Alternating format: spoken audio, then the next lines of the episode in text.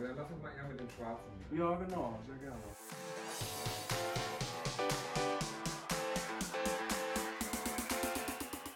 Ja, ich mache mir das fertig. Ja, ja, danke dir. Ja. ja, guck mal, sind hier auch wirklich schon viele tolle Stars, die Oliver für uns fotografiert hat. Thomas Anders ist hier dabei, Ralf Müller zum Beispiel. Äh, wen haben wir noch? Äh, Dieter Bohl natürlich und ähm, Sido haben wir in Berlin fotografiert. Thomas Hermanns auch in Berlin. Ähm, Roland Kaiser auch in Berlin. Alle in Berlin. nee, das ist schon echt ein Mega-Fotograf. Hier auch Peter Maffei hat er schon. Und ab und zu darf ich auch mal.